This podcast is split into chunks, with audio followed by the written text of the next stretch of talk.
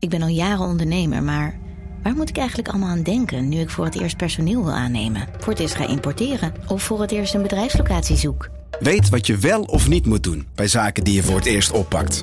Check kvk.nl voor praktische stappenplannen. KVK. Hou vast voor ondernemers.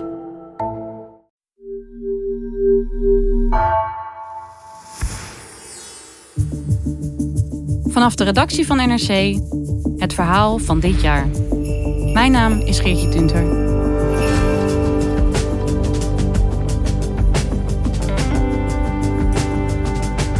NRC-correspondent Emily van Outeren deed deze zomer verslag van de protesten in Wit-Rusland. Ze werd geraakt door een granaat en belandde in het ziekenhuis van Minsk. Daar ontmoet ze op haar kamer 2 jonge vrouwen die ook gewond zijn. Ze houden wekenlang contact. Totdat Emily opeens niets meer van ze hoort.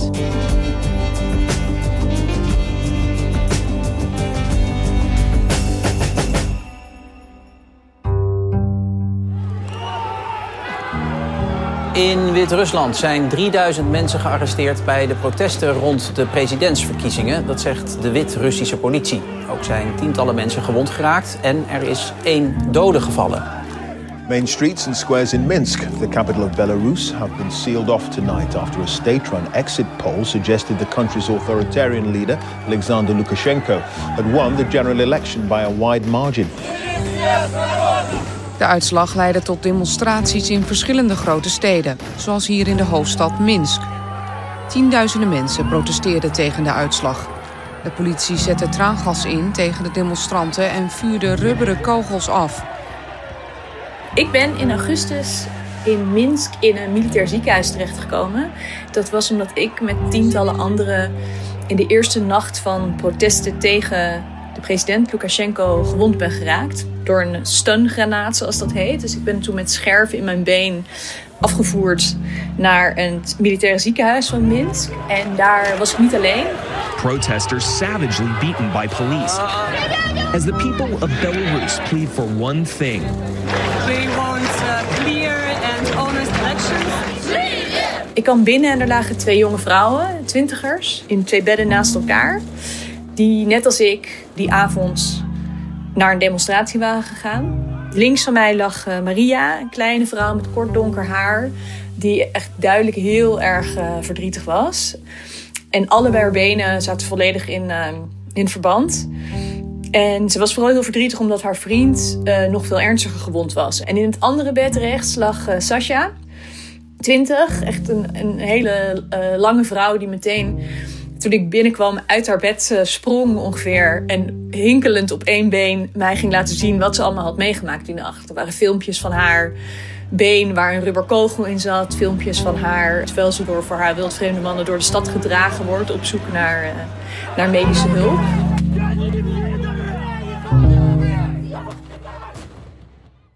Dus jij ontmoet daar in het ziekenhuis die 2 vrouwen die net als jij gewond zijn geraakt. Hoe zijn zij eigenlijk in deze situatie terechtgekomen? Ja, wat ik goed is om te weten is dat die verkiezingen van augustus in Minsk, ja, die waren, vooraf wisten we dat die niet spannend zouden zijn. Het stond vast, zoals het in een dictatuur meestal vaststaat, dat Alexander Lukashenko die verkiezingen zou winnen. Maar er was wel echt heel veel onrust, het borrelde, er was veel aan de hand. There's been an upsurge in protests against him, fueled by the poor state of the economy and Lukashenko's handling of the COVID-19 pandemic. Dat Lukashenko eigenlijk ontkende dat COVID bestond, of in ieder geval dat Wit-Russen zich er met wodka en sauna's immuun voor konden maken. Zorgt voor heel veel onrust in die samenleving. En in die onrust was het zo dat zowel Maria als Sasha echt helemaal los van elkaar een soort politiek bewustzijn ontwikkelden. Dat ze actief op zoek gingen naar informatie over oppositiekandidaten, over de misstanden van de dictatuur waar ze in waren opgegroeid. Eigenlijk ja, dingen waar ze voor de zomer van 2020 eigenlijk nauwelijks ooit over nagedacht hadden. It felt like the pressure is getting more and more on us.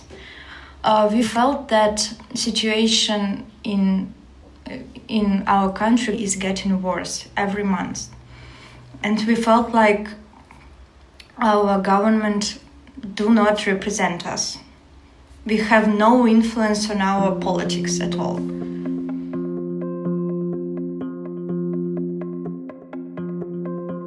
Al die omstandigheden zorgen er dus voor dat mensen dus als Maria en Sasha opeens toch de straat op gaan om te gaan protesteren. Ja.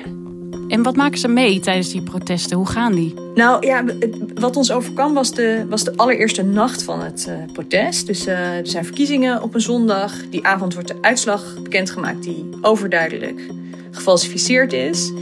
En Maria en Sasha horen bij de eerste groep mensen, de eerste duizenden mensen die avond in Minsk de straat op gaan.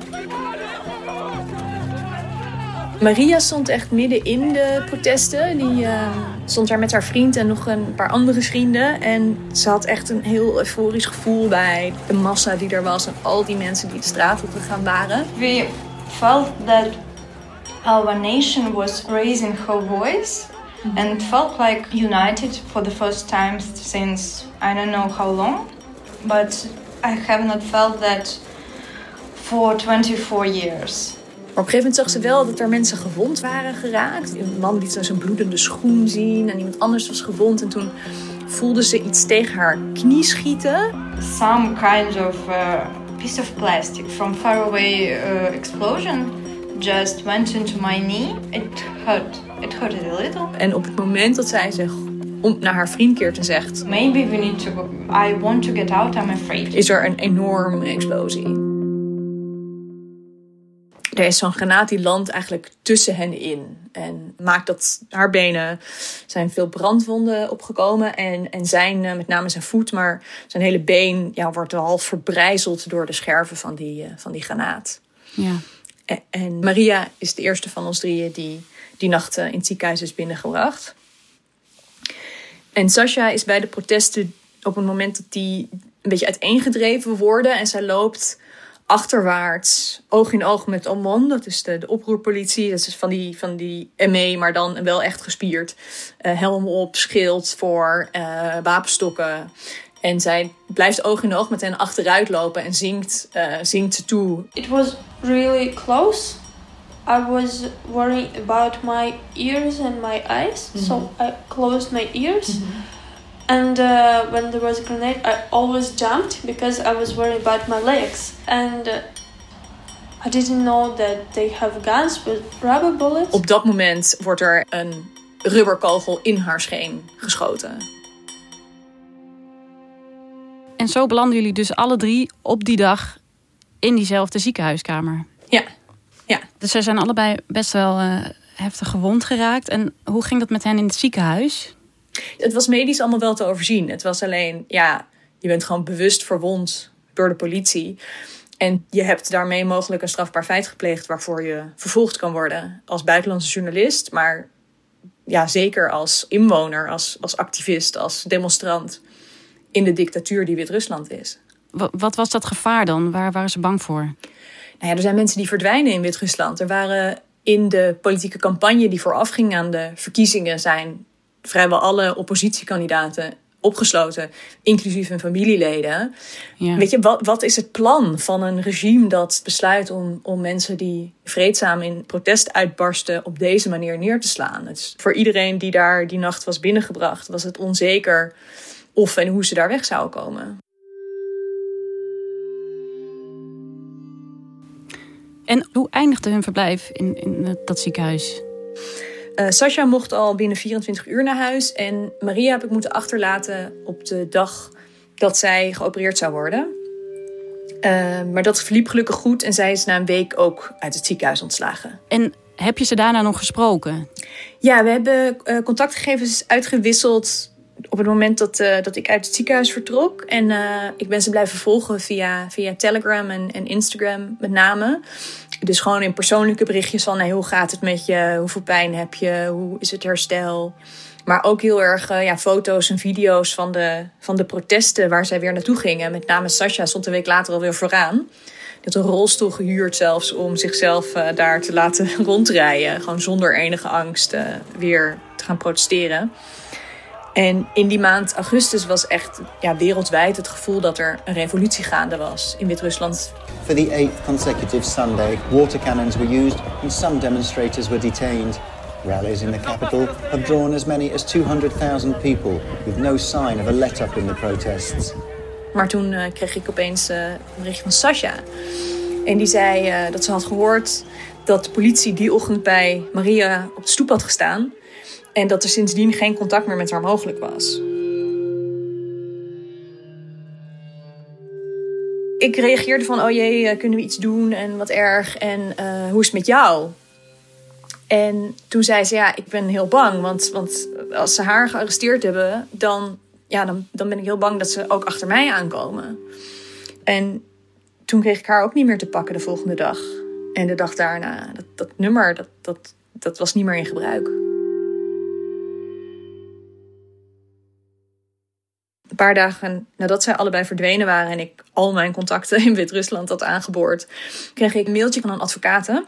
Mm-hmm. Die mij vertelde dat zij contact had gehad met Maria, die inderdaad in Okadestina, de beruchte gevangenis waar veel mensen gemarteld worden, opgesloten was. Maria was gewoon echt opgepakt, echt het schrikbeeld eigenlijk. Ja, de politie heeft bij haar aangebeld en haar en haar vriend meegenomen en hem toen na een dag laten gaan.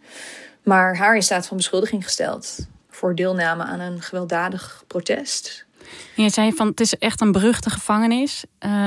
Wat is er met haar gebeurd daar? Ze is niet echt gemarteld. Ze is niet met allerlei verwondingen daaruit gekomen. Zoals er beelden zijn van anderen die in Okadestina gezeten hebben.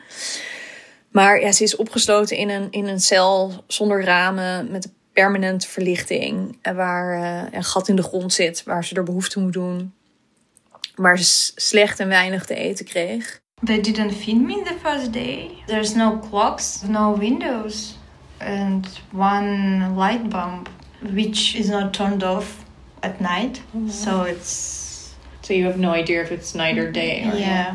En gelukkig kwam al vrijdag het bericht dat Maria was vrijgelaten. Ze weliswaar nog steeds verdachte was, maar ze had de maximale termijn van een voorarrest zonder verder bewijs anders dan de splinters in haar eigen lichaam. Ja, gelukkig is ze toen vrij snel met haar moeder naar Polen gevlucht. En je zei, Sasha was ook heel erg bang in die tijd. En dat hielp natuurlijk ook niet dat Maria al opgepakt was. Hoe is het haar vergaan? Wat heeft zij gedaan? Van Sasha hoorde ik gelukkig dat ze veilig was. Die had een nieuw nummer.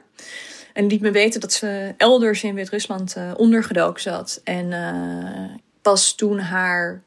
de politie ook bij haar moeder op de stoep stond. Dus dat ze echt actief naar haar op zoek waren. Dacht ze, ja, ik ben gewoon niet veilig in dit land. En toen heeft ze eerst ook geprobeerd om naar Polen te komen. Maar dat bleek ingewikkeld. En toen is ze wel op advies van anderen, maar toch in een soort paniek, heeft ze de bus naar Litouwen gepakt. En nu zitten ze dus allebei in het buitenland.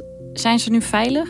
Ja, ze zijn in de Europese Unie. Ze hebben niet het idee dat zij zelf nog gevaar lopen.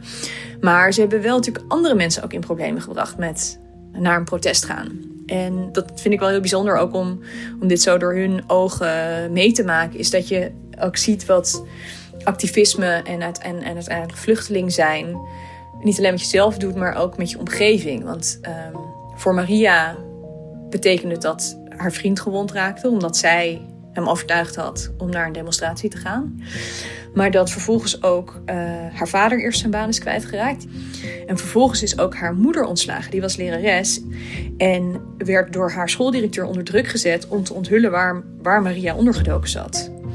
Dus eigenlijk de 3 mensen die Maria het meest dierbaar zijn, ze is enig kind, die hadden alle 3 enorme problemen doordat zij die nacht naar een demonstratie was gegaan. Ja, maar Maria heeft wel weer de mazzel dat ze met alle 3 die mensen in Polen is. Dus alle 3 die mensen veilig zijn. Terwijl voor Sasha, die is er weer eentje gevlucht.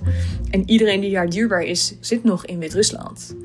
En is nog in de greep van dit regime. Ja, dus 1 zo'n protest, dat trekt echt een spoor van vernieling eigenlijk. Ja, 1 zo'n protest of in ieder geval 1 zo'n tegenreactie van het regime. Het feit dat zij gewond raakten, maakte dat ze geregistreerd waren. Maakte dat dat sneeuwbaleffect van problemen voor ze uitrolde. Hey, en Emily, hoe gaat het nu? Heb je nog contact met ze? Ja, ik heb uiteraard contact met ze gehouden. We hebben in dat ziekenhuis afscheid van elkaar genomen. Ik ben 2 maanden in Nederland geweest voor mijn eigen herstel. Dus eigenlijk zodra ik in Polen was, heb ik Maria gebeld van waar ben je? En kan ik langskomen? Hey dear, do you want a hug? So good to see you. How was your trip? Yeah, it's good. Just I forgot how far it is. Hoe was het om haar weer te zien? Lijkt me best bijzonder. Ja, het was heel fijn om haar weer te zien. Want je hebt wel contact gehouden, maar iemand heeft eerst nog iets veel vreselijkers doorgemaakt dan je samen hebt doorgemaakt. Haar hele leven is overhoop gegooid. En hoe trof je haar aan? Wat straalde ze uit? Ja, het was grappig, want ze kwam me tegemoet lopen. Ik hoorde haar lachen. Het was een hele, hele herkenbare lach. En terwijl ze de rolstoel voortduwde waar haar vriend in zat. En toen dacht ik, het gaat gewoon goed met ze. Weet je, als ze zo lachend over straat gaan met rolstoel, dan gaat het goed met ze. En toen heb ik nog een keer met haar alleen afgesproken. En toen zag ik hoe zwaar ze het had, omdat ze zo... Ja, het gewicht voelde van wat haar familie allemaal was overkomen. Weet je, beide ouders hun baan kwijt, vriend zo zwaar gewond. Dat ze in een situatie zat waar ze niet om gevraagd had. Het was haar wens om haar eigen land te veranderen, niet om van land te veranderen. En ja, ze voelde heel veel druk, ook wel van het gevlucht zijn. Van ja, maar doe ik dan wel genoeg om mijn eigen land te veranderen? Ben ik niet... Ja, heb ik niet de verkeerde keus gemaakt? Had ik dan maar langer in de gevangenis moeten zitten. Maar toch wel die twijfel van vanaf hier gaan we het in ieder geval niet winnen. En Sasha in Litouwen, hoe gaat het met haar? Heb je haar nog gezien? Ja, ik heb Sasha, ik heb Vilnis opgezocht in Litouwen, waar zij nu woont. Good to see you. I wasn't even sure that we would ever see each other again. Ze kwam naar mijn hotelkamer, want je kan natuurlijk niet zomaar in de kroeg afspreken nu. Helemaal ingepakt met een masker en dikke kleren aan van de kou. I didn't expect that you could come. Of course. Ook nog eens midden in een pandemie, waarbij je dus geen nieuwe vrienden maakt. Dan is het natuurlijk heel eenzaam als je in donker, bevroren november, december op je 20ste in je eentje in een kamertje in Litouwen zit. I miss my family so much. Yeah. You can't imagine. Mm-hmm. My mother, I text her every evening. Mm-hmm. If I don't, she's like, where are you? Text me anything. Ze zijn allebei heel duidelijk dat ze zich wel schuldig voelen dat ze er niet zijn. Dat ze niet meer vooraan staan, dat ze niet meer demonstreren. Dat ze niet meer bijdragen aan verandering in hun eigen land. Do you sometimes regret going that first Sunday? Do you think like, oh, no. If only I'd not done that? No, if I didn't go to this protest, mm-hmm. then I wouldn't be the first person who started the protest process. Yeah. Because a lot of people the next days they mm-hmm. went out just because of people like me were injured for nothing. Als zij die avond niet waren gaan demonstreren, dan waren de demonstraties de volgende dag niet zo groot geweest. We went out and we were shot. And this is what people went out against. Yeah. And I felt like I'm the wheel who started this mm-hmm. protest. Ze zien zichzelf wel een beetje als een domino-steentje. Als zij daar niet gestaan hadden, dan was na die verkiezingen dat proces niet zo doorgegaan als het gegaan is. En voor Wit-Rusland zelf, wat heeft het veranderd in dat land? Hoe gaat het daar nu? Na dat enorme enthousiasme en al die hele grote protesten overdag in augustus, waar echt honderden duizenden mensen op afkwamen, is het wel weer omgeslagen. Het is natuurlijk kouder geworden. Mensen hebben het geduld niet om heel lang te protesteren. Ze moeten naar hun werk, ze moeten naar school. En het regime is ook echt weer veel gewelddadiger gaan optreden. Dus er was echt bruut geweld de eerste dagen. De nacht waarin wij gewond raakten en de dagen daarna. Toen was het een tijd afstandelijk en leek het alsof het regime de demonstranten gewoon hun gang liet gaan. Maar sinds september, oktober wordt er echt weer heel hard op ingeslagen. Mensen gearresteerd, gedood, vermist, weer beschoten, granaten, traangas. Dus het is echt gevaarlijk om te demonstreren. Dus het lijkt alsof het uitblust, maar het wordt gewoon heel goed onderdrukt. Hoe kijken Maria en Sasha daar dan tegenaan? Ze denken dus nog steeds na over Wit-Rusland, maar inmiddels wonen ze er natuurlijk niet meer. Hoe kijken zij eigenlijk naar hun eigen toekomst? Ja, ze kijken niet heel erg lange termijn naar hun eigen toekomst.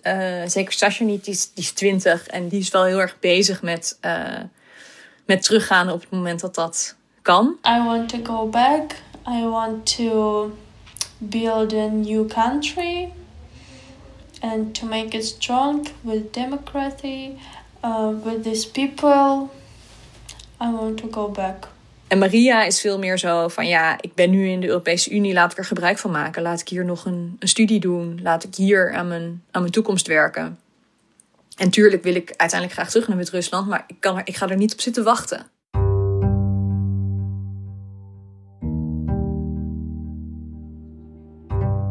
En wat denk jij, zijn ze voor nu beter af waar zij zitten in plaats van in hun, weet je wel, in hun vaderland, in Wit-Rusland? Kijk, ik heb gelukkig, en ik denk bijna niemand die hier naar luistert, ooit in de positie gezeten dat je een keuze moet maken over vluchten of blijven. En je kan niet inschatten voor iemand anders hoe je die som maakt. Weet je, hoeveel dagen in de gevangenis is hoeveel jaar of maanden vluchten waard. Dat zal echt voor iedereen anders zijn en ook niet van tevoren te zeggen. Misschien kan je over 5 jaar zeggen, ja, het was beter dat ik ging. Of misschien had ik moeten blijven. Maar op dit moment denk ik dat je dat alleen maar op een soort intuïtie en overlevingsdrang kan doen. En ja, ze overleven makkelijker in Polen en in Litouwen dan misschien in Wit-Rusland. Dankjewel, Emily. Jij bedankt, Geertje. Je luisterde naar Vandaag, een podcast van NRC. Eén verhaal, elke dag. Deze aflevering werd gemaakt door Nina van Hattem, Ido Havinga, Henk Ruigrok van der Werven en Jan-Paul de Bond. Chef van de audioredactie is Anne Moraal. Dit was Vandaag, morgen weer.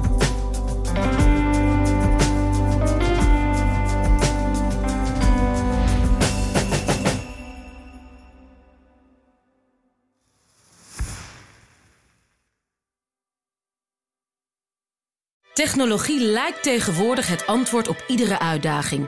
Bij PwC zien we dit anders. Als we de potentie van technologie willen benutten, kunnen we niet zonder een menselijk perspectief. Human-led, tech-powered noemen we dat. Ga naar pwc.nl.